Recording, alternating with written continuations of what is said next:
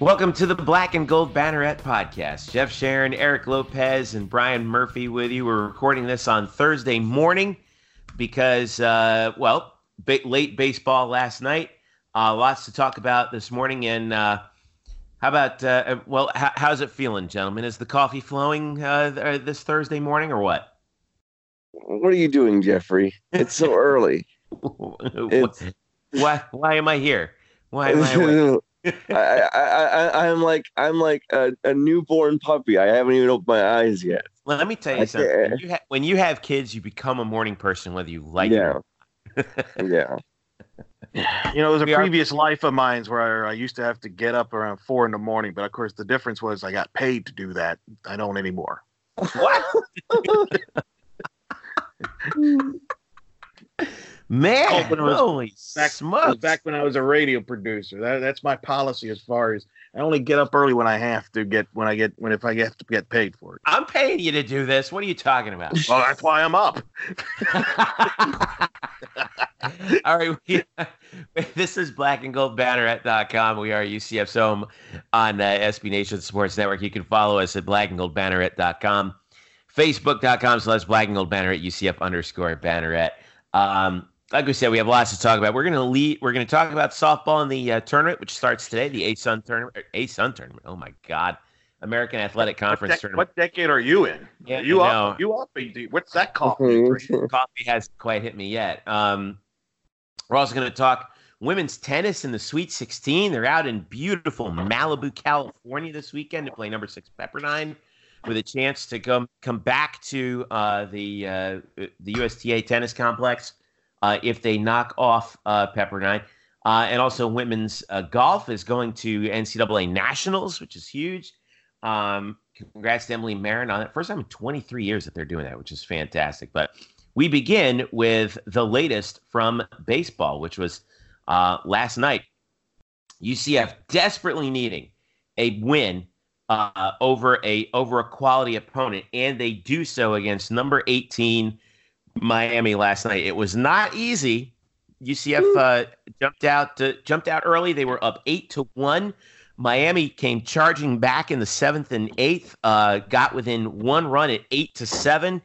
Um, with one uh, and with and and they had the winning run on. I think with one out. Is that right, Murph? And then um, interesting move by Coach uh, Greg Lovelady. He brings out Jackson Clare to get the final two outs and he does do that. So the final eight to seven last night, UCF defeats Miami. We have the latest RPI. This is as of this morning.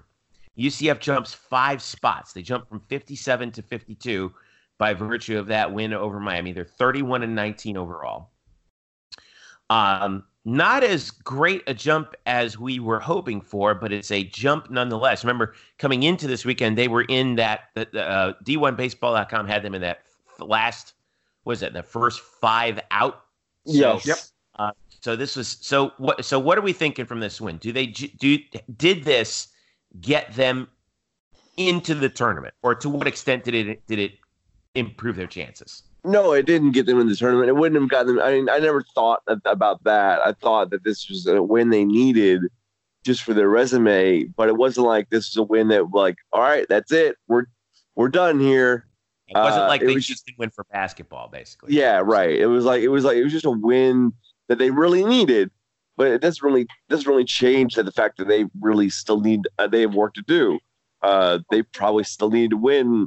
I would say four of their last five games uh, in the in the regular season, which is at FAU uh, next week, which is a which is a top forty RPI team, and then you have three games throughout the throughout the regular season uh, against Houston, which is another top 40 RPI team. Um, but this is a, this is a, this is a very important win because uh, and it's kind of amazing, Jeffrey.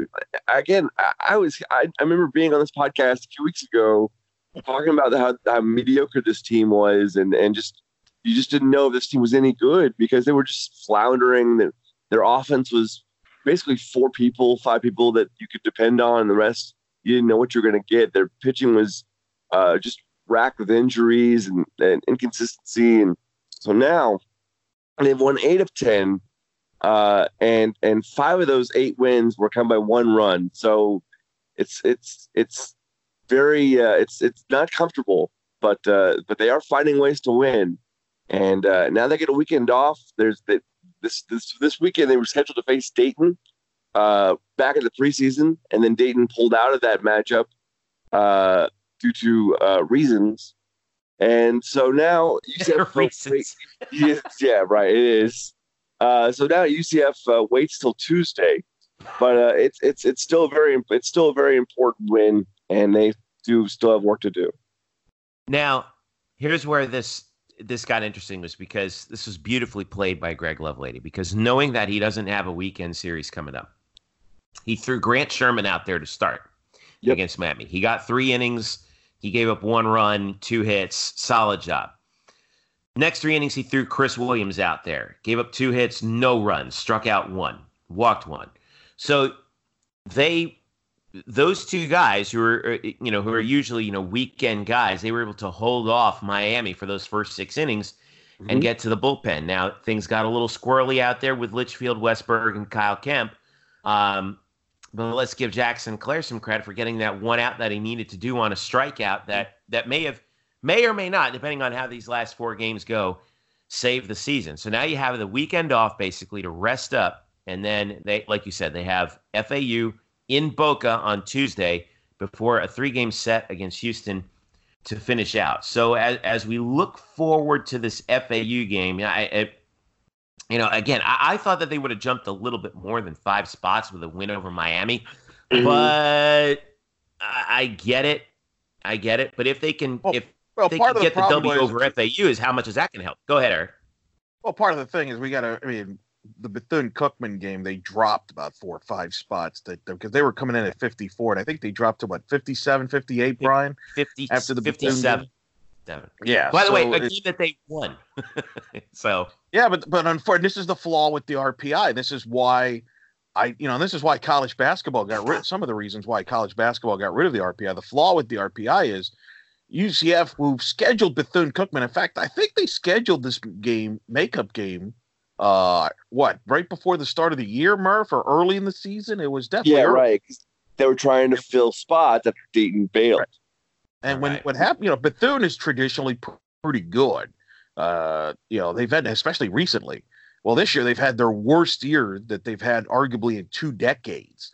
Uh, yeah. I was talking to the Bethune Cookman people prior to the game on Tuesday because I was calling the game, and they're talking about how they they're in danger of missing the MEAC tournament for the first time in two decades. Yeah, their RPI is 270, by the way. Well, that's terrible. And yeah. and and you and you mentioned about Miami save. I would argue that the win against Bethune, the base hit by the freshman Ben McCabe, who hit a bases loaded clearing double in the bottom of the eighth. UCF fell behind uh, five nothing early against Bethune Cookman and looked lifeless. I mean, to Greg Lovelady's quote, was flat. They felt they were flat. If they lose that Bethune game, their their at large bid is done. It's finito. Yeah. yeah. Uh, and so they won the game there. And, and I think the last these two games back to back, in a lot of ways, don't you think Murph describes the UCF season? That there was not pretty. Uh, you saw flaws. Then you you would see flashes of like, oh, this team's got a chance to be pretty good. Then you see the negative flaws. And you're like, oh, this team's not that great. Oh, maybe they're done. And they still find ways to win two games and and have you know life here uh, down the stretch.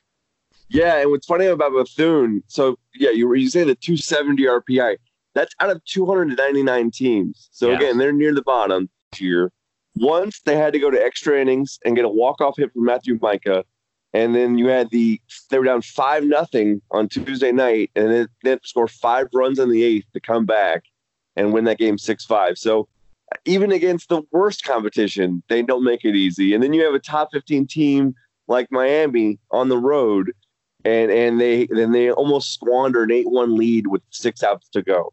Uh, it's it's amazing, but again, they they find the way they find a way to win. And we should also mention too that uh, uh, even if they do win four or five, they probably still have to win a couple of games in the AA in the AAC mm-hmm. tournament uh, in Clearwater in a couple of weeks as well. Well, here's here's the thing. A couple things about that. To Murph's point, to back them up, the committee in baseball, especially last year, made an emphasis of saying you have to be at least 500 or better in your conference, uh, mm. which I mm. applaud.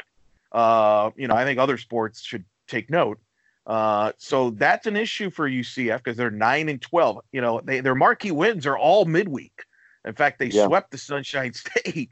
Yeah. Uh, Miami and They're Florida. 13 and one midweek this year. Is that right? Yeah. Mm-hmm. Thirteen and one. Yeah, that sounds. Yeah, and but sweeping my they they swept the Sunshine State. They beat Miami, Florida, and Florida State all in the same year for the first time since 1985. If this was any other year, that would pretty much put you in the tournament. The problem is uh, Florida's on the bubble themselves, which is crazy to say. Uh, FSU has turned the season around to some extent, although they got no hit at Stetson on Wednesday night. Uh, so their RPI dropped to the 60s, although uh, a lot of the projections have Florida State back in there. And I think with Mike Martin and being his last year, I don't see them keeping them out unless they just collapse down the stretch. But the thing is, they don't have a weekend series win that's marquee. Their best wins on the weekend was a game against Auburn and a game against UConn. Well, they lost both of those series. They have to win the Houston series. That's the that's their last chance to Yeah. win the series. If they can sweep and get to 12 and 12, I like their chances better. Otherwise, if they win two out of three and they're 11 and 13, Murph's right. They're going to have to win two to three games in the conference tournament. Because remember, guys, we were having the same conversation a year ago. And we're like, well, I think we can get in. They can get in. And UCF finished, I think, what, 11 and 13 in conference last year and then got knocked out early in the conference tournament and didn't Mhm. make the tournament. So Right. um, I, I do think the FAU game's big, but I think the Houston series is even bigger because they they need some sing. You know, Houston's an NCAA tournament team slash bubble team as well, so they need a signature win in the weekend series that the committee can kind of sink their teeth in, and then carry that momentum to Clearwater to sneak in through the back door. Well, when we talk about Clearwater, here's here's the situation. Obviously, the last place team doesn't get to go right now. That's South Florida at five and thirteen. UCF is is in that seventh playoff spot, if you will, um, at nine and twelve. The three teams ahead of them are Houston, UConn, and Memphis. Houston is nine and nine, and the Cougars. I'm actually pulling up their. s- I've actually got their schedule pulled up. Houston's nine and nine. Houston's Yeah. nine and nine in the league as well as UConn, which Murph, UConn's kind of been disappointed in the league because we all feel they're the second best team. They arguably maybe have the best pitcher in the league and Feole, but yet Mhm. they've been at nine Yeah. and nine. It's been a weird year in the American in baseball. this this year's not been as strong as last year. When we were talking about how this is one of the best, this is still a good league. Uh, with ECU, Tulane's offense is is is uh, uh, very very fierce, but it's not as strong as last year. No. Yeah. definitely. No, and, and, and I would say this, you know, East Carolina's the clear superior team. In fact, I mean, depending where what uh, you look at projections, ECU might be is, is probably is definitely going to be a national seed. Yeah. and maybe even be able to be a top eight national seed, which means they could host a regional and the super regional. But I think from a Clearwater standpoint, for and this is why the Houston series is also important. If you're UCF, it's if you can avoid playing East Carolina in the one eight um, early, maybe get the seven seed, six seed, whatever. I think you can do damage because I think as we saw with the Tulane series, Tulane's like one of the top teams conference record wise. UCF won two out of three and shut down Tulane's offense. Yeah. So if Mhm. I, to me, there's not a big difference this year between two and seven. And while Connecticut obviously is probably the second best team, I still think with Feole, but Feole's only going to pitch once in Clearwater. It is probably going to be early in the tournament. So to me, you can make a noise and make some a run at the conference tournament. Probably your best advice to do that is to avoid ECU. So I do think it's not only Yeah. important to get in, but to try to move up past the eight spot and avoid ECU. Uh, and, and the perfect world would be a six or a seven, and you're on the opposite bracket of East Carolina, because then who knows? You can make a run all the way to the final. Yeah. Well, here's the deal with uh, with Houston. They've got Tulane at home this weekend. Tulane is second place. They're ten and seven. Houston is nine and nine. But could you imagine if Houston sweeps that series? All of a sudden, they leapfrog Tulane Yep. by a significant margin. Um, UConn this weekend is uh, is at home for South Florida. Um, South Florida is Go just playing bad. So um, so yeah, you're pulling for UConn on that one. Um, Memphis, uh, by the way, who's eight and nine. Um, they play Cincinnati at home this weekend as well. Cincinnati's eleven and ten. One, one of and one of one of the three of us is definitely rooting for Memphis, and it ain't Yeah. me. It, it's not me or Murph involved in that. It's me because if if Memphis if Memphis can seal up one of those conference spots, Yep. it means I get to go to Clearwater. Yeah, so, yep, uh, yep. So, so th- that's the situation right now for UCF. If you're scoreboard watching, uh, it, it, this is going to be the weekend where everything kind of evens out with the schedule for the most part. Um, so we'll be keeping an eye on that um, as UCF goes. Real quick, Murph, best case scenario. Just give me your quick take. Let's say UCF does does the unthinkable here and wins out, beats um, beats FAU, beats Houston three straight. What probably- would you put their percentage odds at that point? They probably still need to win a game in the conference tournament Yeah, uh, to at least get them to at least assure themselves uh, a 500 season in conference, as Eric said. Uh, but at least one at that point. Uh, but maybe one will do with it. If you go two or three, you might you might need two wins. But uh, Yeah. if you if you win four straight, if you win five straight here, uh, you may only need one win down in Clearwater to get it. and and Don't right go now, 2. Don't go Yeah. 0 2. That would be the Yes. biggest thing. Do not go 0 2 like last year because I think we found out that hurt them big time. Yep. Well, interestingly enough, if the tournament started today, UCF would be in a bracket with Memphis, Cincinnati, and Tulane. We're on the other Sign side. of me the up.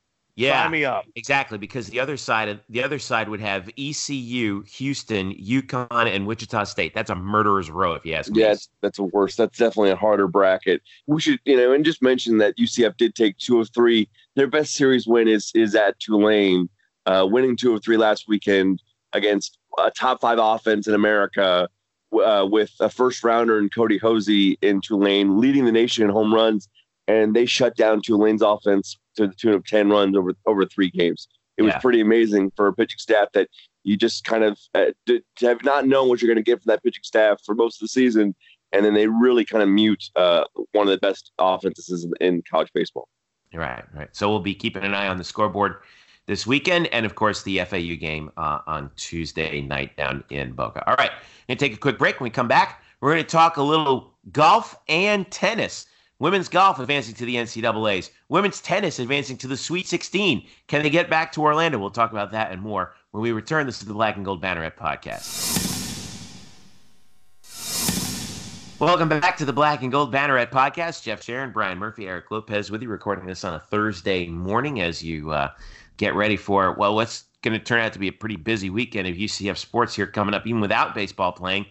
It's postseason time for the spring sports, and what a weekend it was last weekend for UCF women's tennis. We're going to talk about them in women's golf, but we lead off with tennis as the Knights went up to Tallahassee for that regional, um, and lo and behold, look what happened. They sweep Alabama for nothing.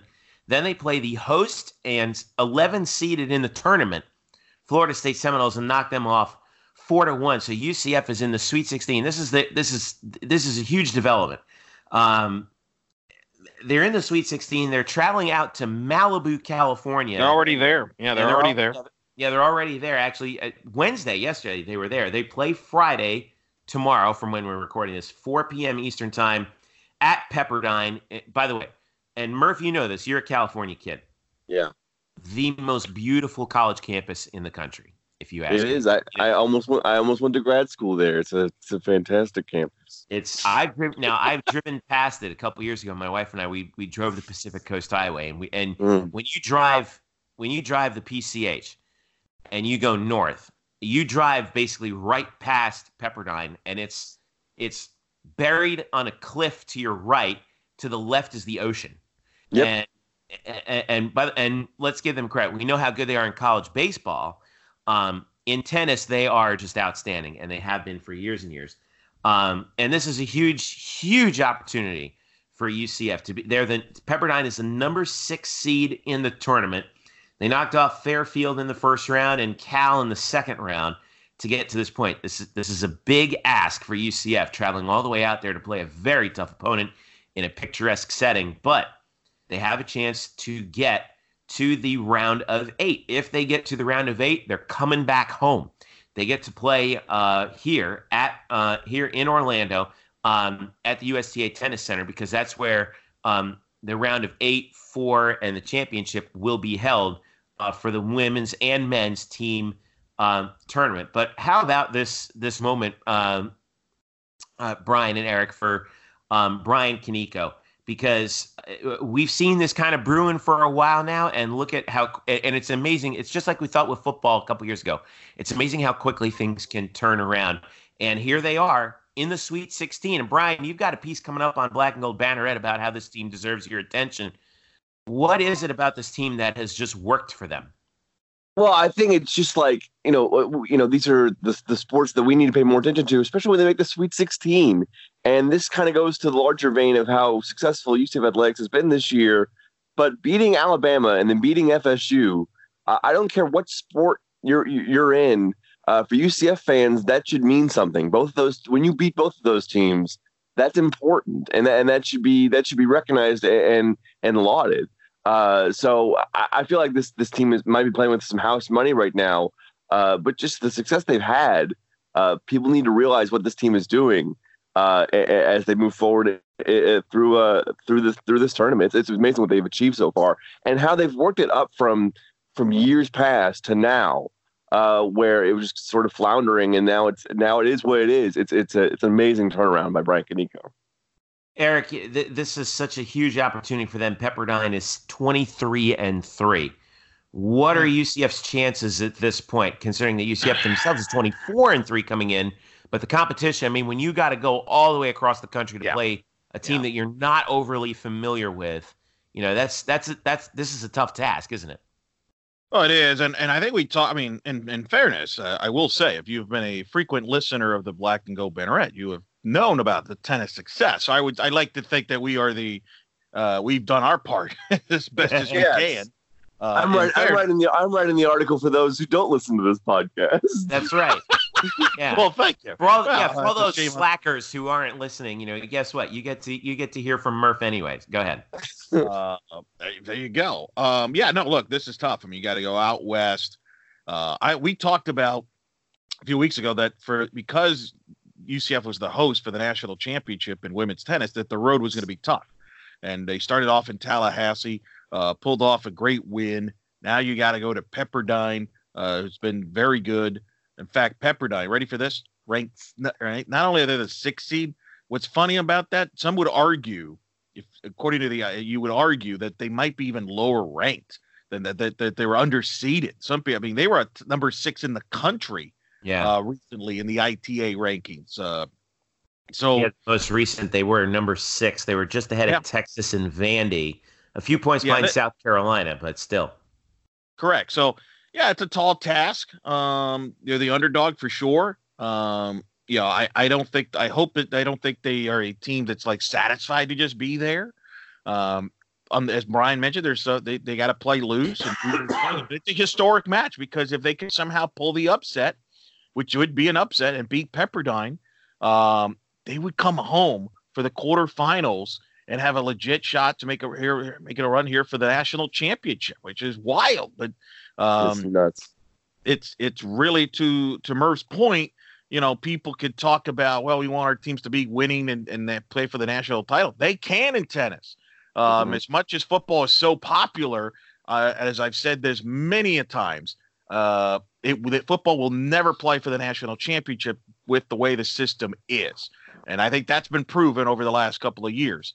So, but that's not the case in tennis here. So, you know, I, I it's going to be interesting to see what happens. It was a great win to beat Florida State. That was a tight match. They dominated Alabama.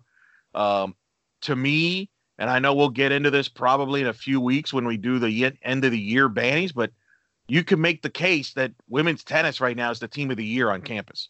Yeah. Not to get too ahead of ourselves here, but let's say UCF does get past Pepperdine. Not to get they, too ahead of ourselves, but let's get way ahead of ourselves. Yeah, let's let's, let's get ahead of ourselves. Why not? Um, hey, it's our podcast. We can get as far ahead as we want. Um, they would play the winner of Stanford and Kansas. Kansas knocked off Florida this past weekend. Wow. So um, that gives you an idea of where they are. And, and Stanford uh, knocked that off. Choke job by Florida. What a choke job. Well, Kansas is the ranked team, or, or they're the seeded team. Florida was not seeded, so Kansas actually hosted that. So, so I think, nice I think, try, Lopez. I think, you just I throw, think Eric throwing stuff at, at Florida. Yeah, Eric wanted to say that. The, yeah, because the Colorado thing is that what it is? yeah, pretty much. Yeah. Maybe they, maybe Florida tennis should follow the football model then and just not play anybody outside the conference. That's what happens. You, you run the risk of losing games. I'm sorry. Yeah. Don't, don't don't don't take it out on the Florida women's tennis team. It's not that it's not their fault they get clobbered by Kansas. Anyway, um, of all sports. so th- that's that's what UCF is looking at. I mean, but I think that they're you know the good thing is they have this amount of time to prepare for Pepperdine to get used to their surroundings. They went out there a couple days early, uh, and, uh, and, and they should be ready to play. So again, tough, uh, tall, tall, a, a, a, tall hill to climb on the cliffs of uh, on on the cliffs of the Pacific Coast. But if anyone can do it, they can. So we'll be watching that. No television coverage from what I can tell, but there will be live stats on NCAA. Um, by, uh, now, now make a, a, quick note. If UCF were to get to Lake Nona, first of all, we would encourage you to go out there. Like me and Jeff would go out there. Uh, Murph might even join Brian us. Brian Ormiston, you hear that? We are totally coming out there. And we mean it. I know we've said this in the past episode. It's part of our gimmick. I understand, but no, we, we, we really do. We would go. I I, I don't know what's ha- you know, weird stuff has always come up, like you know the Orlando Magic making the playoffs and things like and you know bad weather and things like that. Kids, you know. Yeah, yeah, work. Um, but if they do, they go.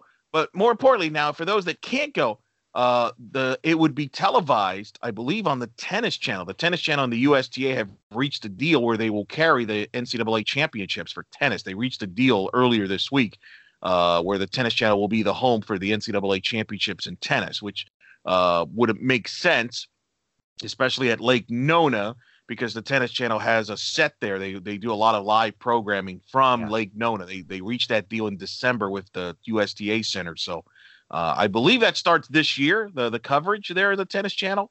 Um, but hopefully, hopefully we have, hopefully we'll need to look that up after Friday.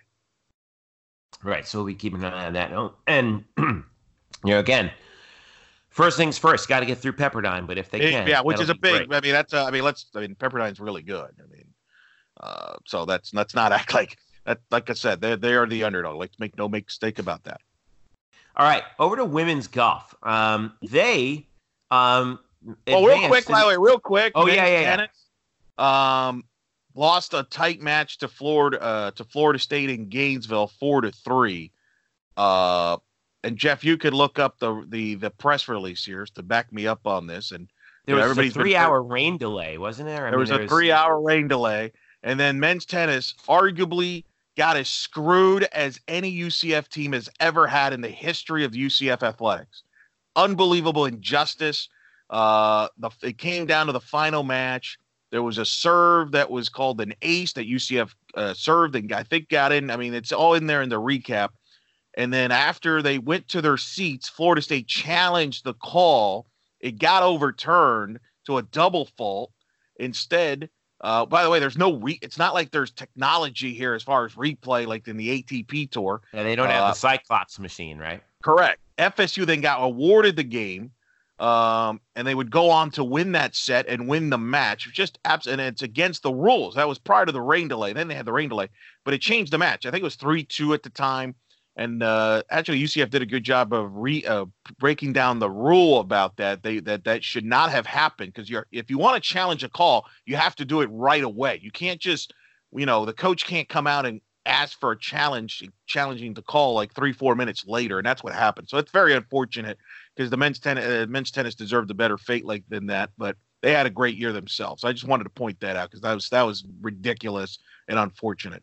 Yeah, I'm going to read right from the um, release here from UCF, and I, I, don't know who wrote this for UCF, but credit to them. Was it? Do we know if it was Ken or if it was somebody else? I have no I idea. Know. I don't know. Um, all right, so uh, with uh, with Pavel and uh, now that's UCF's players. Pavel, Pavel and Jalef match tied at 3 3, and in the third set, the two were locked in a deuce point. Jalef was serving and double faulted. Pavel celebrated, and Jalef was frustrated, as both should be in that circumstance. However, as both players made their way back to the bench, Florida State's coach went to the official to appeal the call. The official then overruled the double fault, said the serve was good, awarding Jalef the 4 3 edge, Jalef being the Florida State player. This is straight from the UCF release. This next chunk of information comes straight from Part 1, Section J, Number 1 of the ITA Rulebook. J. Appeal to official of a player's call. Number 1. Appeal must be immediate. When a match has an official in direct observation of the court, a player may make an immediate verbal appeal of an opponent's call. Coaches may instruct their player to appeal as long as it is done immediately. The official shall not prompt the, the request for the appeal. As previously stated, both players were already on their way back to the benches. There was no call ever from Jolliffe to appeal for an overrule. The rule also says the coach can advise their player to appeal it, but instead the coach went straight for the appeal himself, which is not allowed. After that occurred, Jolliffe went on to win the next game, take a 5 3 third set lead, with Pavel holding a 30 15 lead. The skies opened up and rain began to pelt the courts. The rain did not let up until much later in the day as Pavel and Jolliffe sat for over three hours to wait for the weather to pass. When the when play resumed, Jolliffe took the game, and ultimately the the match edging Pavel 4 6, 6 4, 6 3. UCF season comes to a close with a record of 15 11. 15 and 11, the Knights' young stars showed off their stuff all season long, proved there's a promising future ahead for the black and gold. That is some. I'm not. I'm just not going to lie. here. That is some crap. I told you, it's one of the biggest that, screw jobs that any UCF team has ever gotten in any sport. Remarkable. I, I I would love to get a hold of John Roddick and ask him about that. Well, I guarantee you that. It, right, right. I mean, he must have been livid, and you don't just put that on a press release out of nowhere. You know what I mean? Yeah. I mean, that that was definitely. I I have to believe people were red hot about that, and I, rightfully so. John must have been absolutely beside himself at that because there, nobody knows the game of college tennis better than he does, and for for that, uh, boy, I'll tell you, that is unbelievable. So, um, it's such a bad break for UCF men's tennis because they they were right there. I mean, who knows how it would have gone? I mean, a three hour rain delay. It's just right.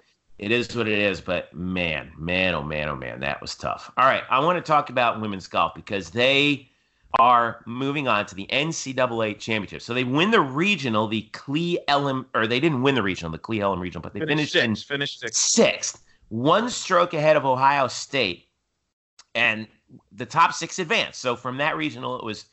Uh, this was out in Seattle, Washington, mind you. This this is uh, USC, Washington, Northwestern, Arkansas, San Jose State, and UCF all move on. Now, Arkansas is hosting the NCAA championships in Fayetteville, but UCF moves on the women's golf team. I believe that's the first time. Is that right, Eric? That they move on to the NCAA um, championships and the first time, the first time under Emily Marron. I know that for sure.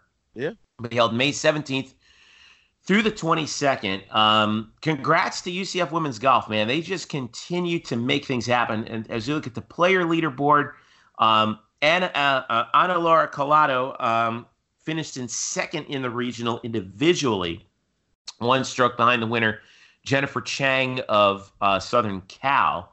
Um, but uh, yeah, let's give some credit to UCF women's golf here because they took care. It, it's remarkable to see how well that they did.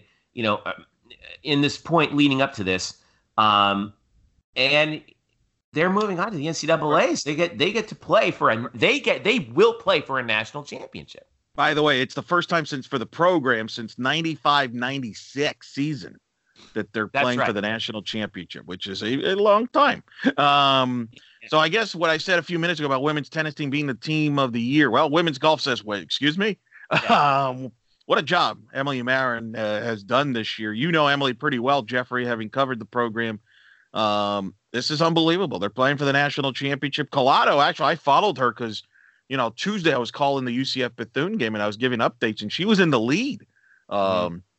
She led there for a while, uh, so she had a great, uh, you know, week herself.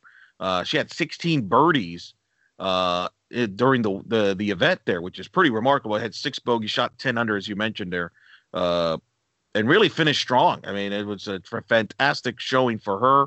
Uh, that that's fantastic. And, and in fact, here, in fact, she posted the second best 54 hole score over all four regions and the second best in program history. Right. Uh, so That's pretty amazing. It, it, it really is considering, uh, you know, the success women's golf has had. So huge for Emily Marron and the company to play for the national championship uh, in Arkansas. That's going to be big time. It's going to be May 17th through the 22nd. So, I mean, my goodness. I mean, you look at next week, and normally this time of year, things slow down a little bit. But you nope. got base you got baseball going with Houston at critical series. Who knows? You got the USTA Center hosting the tennis championships. UCF may or may not be involved. And now we know we, we that's also the same weekend. Rowing, the Dynasty program, by the way, is going for another American Conference championship. to try to an advance of the NCAA's again, which they're the overwhelming favorites. And now you got women's golf trying to play for the national championship May 17th through the 22nd at Blessings Golf Club in Fayetteville, Arkansas. Interesting how they do this tournament, by the way. They say, it says here four rounds of stroke play for individuals and then two days of match play for the team entry. So this is this is going to be a grueling tournament, but like I said, we're they're in the field, so uh, we'll see how that shakes out. I wonder uh, if there's. I wonder. Uh, I'm curious if like the Golf Channel or somebody will carry it. I imagine that they would, but I haven't seen anything. We'll keep you updated on black and gold banneret.com and our Twitter account, UCF underscore banneret, on that. All right, stick around. When we get back, softball, Eric Lopez. They're in the uh, uh, they're in the conference tournament. Single elimination. It starts today, in a couple hours, in fact, from when we're talking right now. It might have already happened, depending when you're listening. You're right. Stick around. We'll be right back. This is the Black and Gold Banneret Podcast. Welcome back to the Black and Gold Banneret Podcast. Jeff Sharon, Eric Lopez, and Brian Murphy with one foot firmly asleep currently with you on this Thursday morning. Um, we're uh, it's uh, we talked about how busy this postseason was. Uh, ba- baseball is coming up on it. Women's golf, women's tennis men's tennis was uh, uh, uh, was eliminated in in ridiculous fashion. Um, and the postseason continues with UCF softball. They are starting the American Athletic Conference tournament today. Today being Thursday, UCF is the five seed. They are playing the four seeded Wichita State Shockers uh, in in, in the first round. It is a single elimination tournament. Um, for the American. Uh, the one seed, by the way, is South Florida. They play Memphis. Um, actually, they're playing. They should be underway right about now. Uh, I'm watching it right now. Yeah, yep. I'm watching it as we're recording. Uh, Wichita State and UCF, 37 minutes. That's an odd number. 37 minutes following the conclusion of game Thank one. you. I'm the one. Um, I said the same thing. Yes. Uh, Tulsa is the two seed against ECU, and then Houston's the three seed against six seeded UConn. Again, single elimination in softball, which you and I, Eric, have talked about many times. I don't like it, but I get it. But it may be a necessary thing because the weather is going to be very squirrely in Houston um, this weekend. Um, they're just they're they're hoping they're hoping for the best, but preparing for the worst. I would imagine. You can watch the games on American Digital Network. ESPN two will carry the final on Saturday, scheduled for noon. Um, assuming assuming it happens, obviously, yeah. with the the weather situation as is. No, All right. let's, let's address that real quickly here because you you and Murph are the weather gurus. You love weather. Yeah. Uh, I've been told from friends of mine in Houston that are not associated with UCF, they're UCF that live there for a living. uh, they said that the weather is uh, forecast is a tr- is really bad. Uh, like they like really bad, really, really, really bad. Like they don't believe like they think Sunday's literally going to be washed out all day and night. Uh, they're worried about flooding in the city. There is a flash flood watch for Houston and Galveston yeah. in effect right now. So Correct. that gives so, you an idea of how bad they're uh, thinking it might be. Yeah, so this is going to be an interesting week to see if they're able to get the games in. Uh, sources of mine uh, in the conference have told me there were discussions of moving this up to Wednesday, like they did two years ago when I was in East Carolina. They had concerns about the weather. However, some of the coaches rebuffed on that.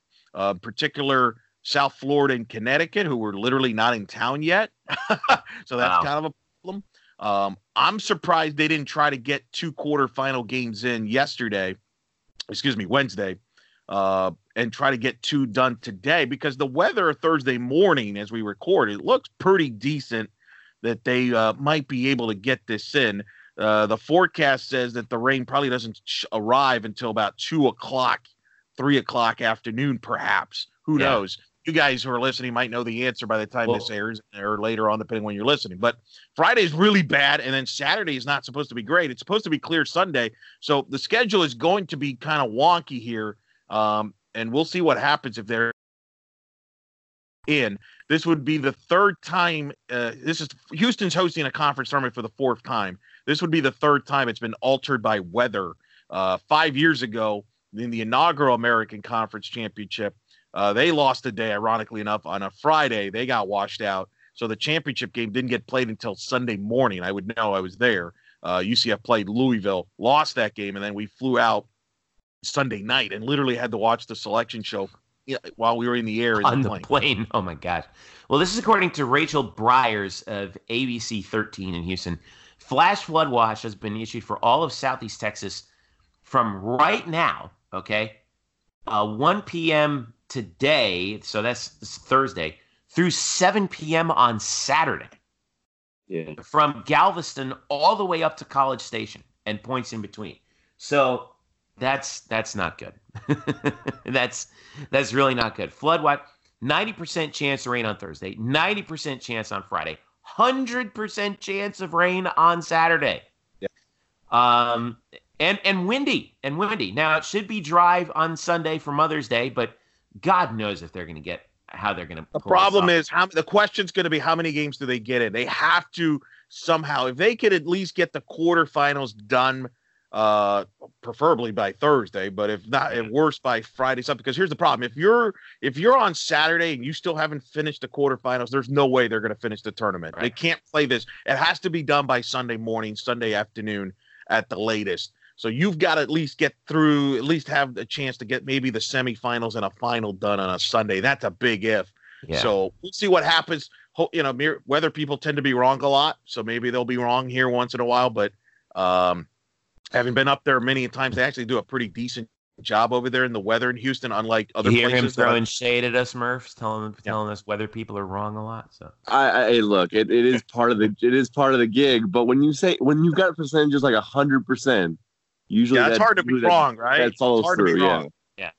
yeah. So um, well here here's the deal. They're going to try and play I mean, these I will games. say this: as if they don't as finish the tournament, the rule. By the way, if they don't finish the tournament, uh, it depends on what how many games they get in. Usually, they just go to the regular season champion to get the automatic bid, Yeah. or if they've gone deep enough in the tournament, they might go with the highest seed uh, in the tournament. Every conference is the high the highest surviving seed is that is that Yeah, how it would correct, okay. correct. But Well, that's, that's every that's interesting. Then. Yeah. that's interesting. We don't know that what the American does yet because they're probably trying to figure it out as we speak. Right. Well, South Florida plays Memphis first, right? And Memphis is Yeah. the eight. Um, Yeah. It's a shame because UCF right now is actually in a pretty good position. If you beat Wichita State, you'd probably play South Florida in in in the in the semis and have a chance to beat them. Now I know it, the regular season uh, series didn't quite go UCF's way, but one game situation, you know, y- y- that could really help UCF out. Do you think that? What's UCF's play right here? Are they are they praying for rain, or are they hoping that they get all these games no, in? No, no, no, no, no, no, no. They got to get games in. Uh, they're right up. They're they're at 51 RPI. Do they have Uh, to get? they they have to get all the games in. Just win it. Win out to get in. Yeah, you know, because unfortunately, you brought up a great point last week. Had uh, had they gotten Houston in in South Florida from an RPI standpoint, that would have been better Right. because Houston's a 39 RPI. South Florida, I think, is like uh, 30, 31. That those two games might have been good enough to get them in uh, if they win those two games. Uh, instead, they're playing which you know Wichita State, who I think is actually uh, a bad, a worse matchup for UCF than Houston because Wichita State has more firepower offensively. They can hit the ball out of the park from uh, top to bottom in the lineup compared to Houston. Uh, Wichita State's at 62 RPI, so that's not really going to help your RPI move up. That's not going to help you get in. So you're right; they would have been better off in a weird way playing Houston at because of an RPI standpoint. Plus, I think they match up better. Aaliyah's had great success against Houston over a career, so they don't have the, the the power game that Wichita does, and that's something. I'll mention another weather factor. If they do play, is the wind blowing out in in that stadium? Because I've been there. I've called 18 games from there. When that wind's blowing out, it basically becomes Coors Field. All right, so that's something to keep in mind as well.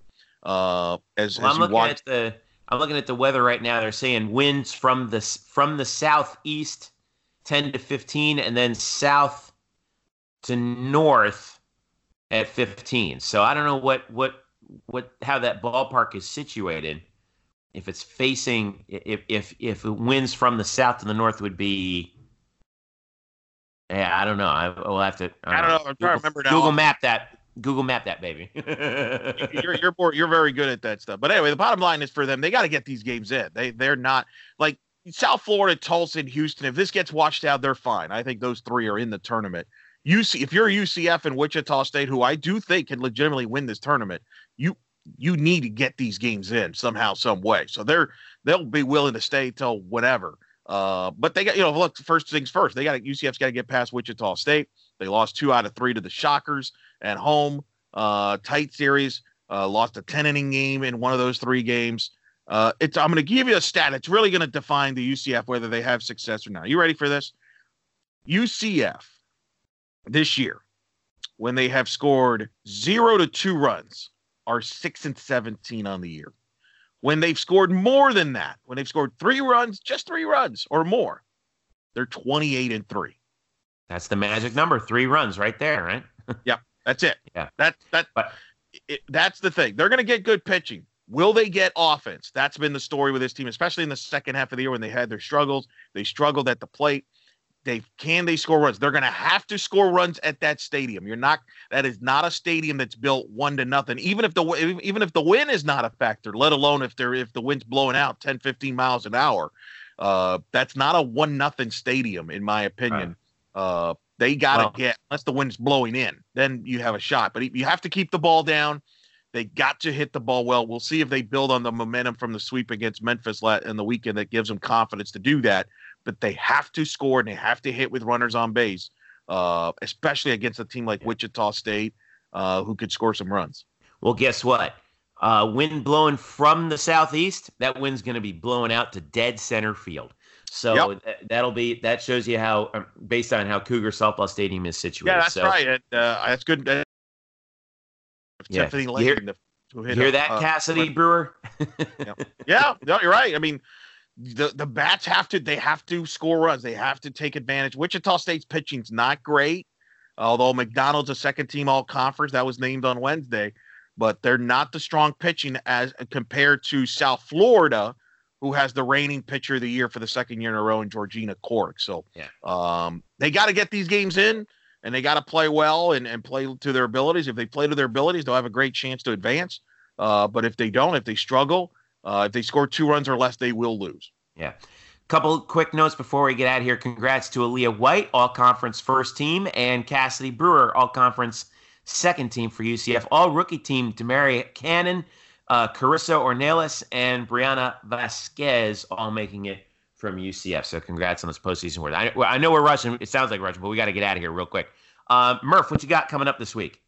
Well, my foot's asleep, and I will join my foot here soon. uh, I, I, uh, I, I, am gonna finish my article on uh, on women's tennis and just saying how, how we should pay more attention to what they're doing because what they're doing is pretty remarkable. Well, and not then, we, uh, you. We've been paying attention to, and by you, I mean the the listening it, audience. It's the royal we, Jeffrey. Yes. um, and then uh, tonight, me and Eric will be uh, out on the downtown Orlando for the Charge On Tour stop. Come on, three and three. Come on, Jeffrey, you you're welcome to come. Three in three days. You've got Josh Heupel, Johnny Dawkins, and Danny White pumping up the crowd, trying to get your money. Let's go. get your money. Eric, what about you? Well, you heard Murph. I'll be with. I'm hoping to join him at the at the Charge On the tour there and uh, take a break from my softball coverage. I'll be watching softball around the country with this uh, selection Sunday on Sunday, and uh, I actually will be live. I'm going to be live on Sunday for uh, In the Circle SB right after the selection show at 10 p.m. Sunday night, Ooh. breaking down the bracket. So that'll be my lock-in focus there.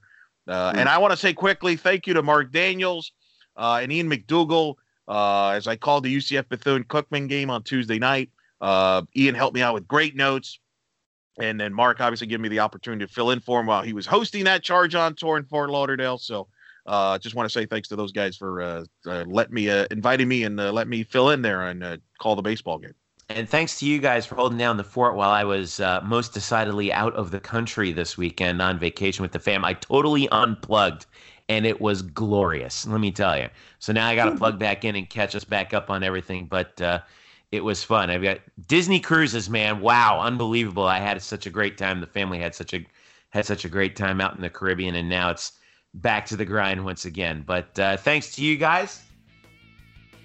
Thanks, th- Jeffrey. Boy, I, lo- I love that big silence. Yeah, I love that big silence. It's always good. Yes, we. I always appreciate that, especially you know, oh, it's it's like another shot of espresso, right? You know, oh, you're talking to me. and uh, thanks to you guys for listening. I know this was a quicker uh, uh, edition than normal, but we wanted to get this up quickly for you on Thursday. We'll be watching softball uh, later today on the American Digital Network. Of course, don't forget the tennis and everything that's been going on.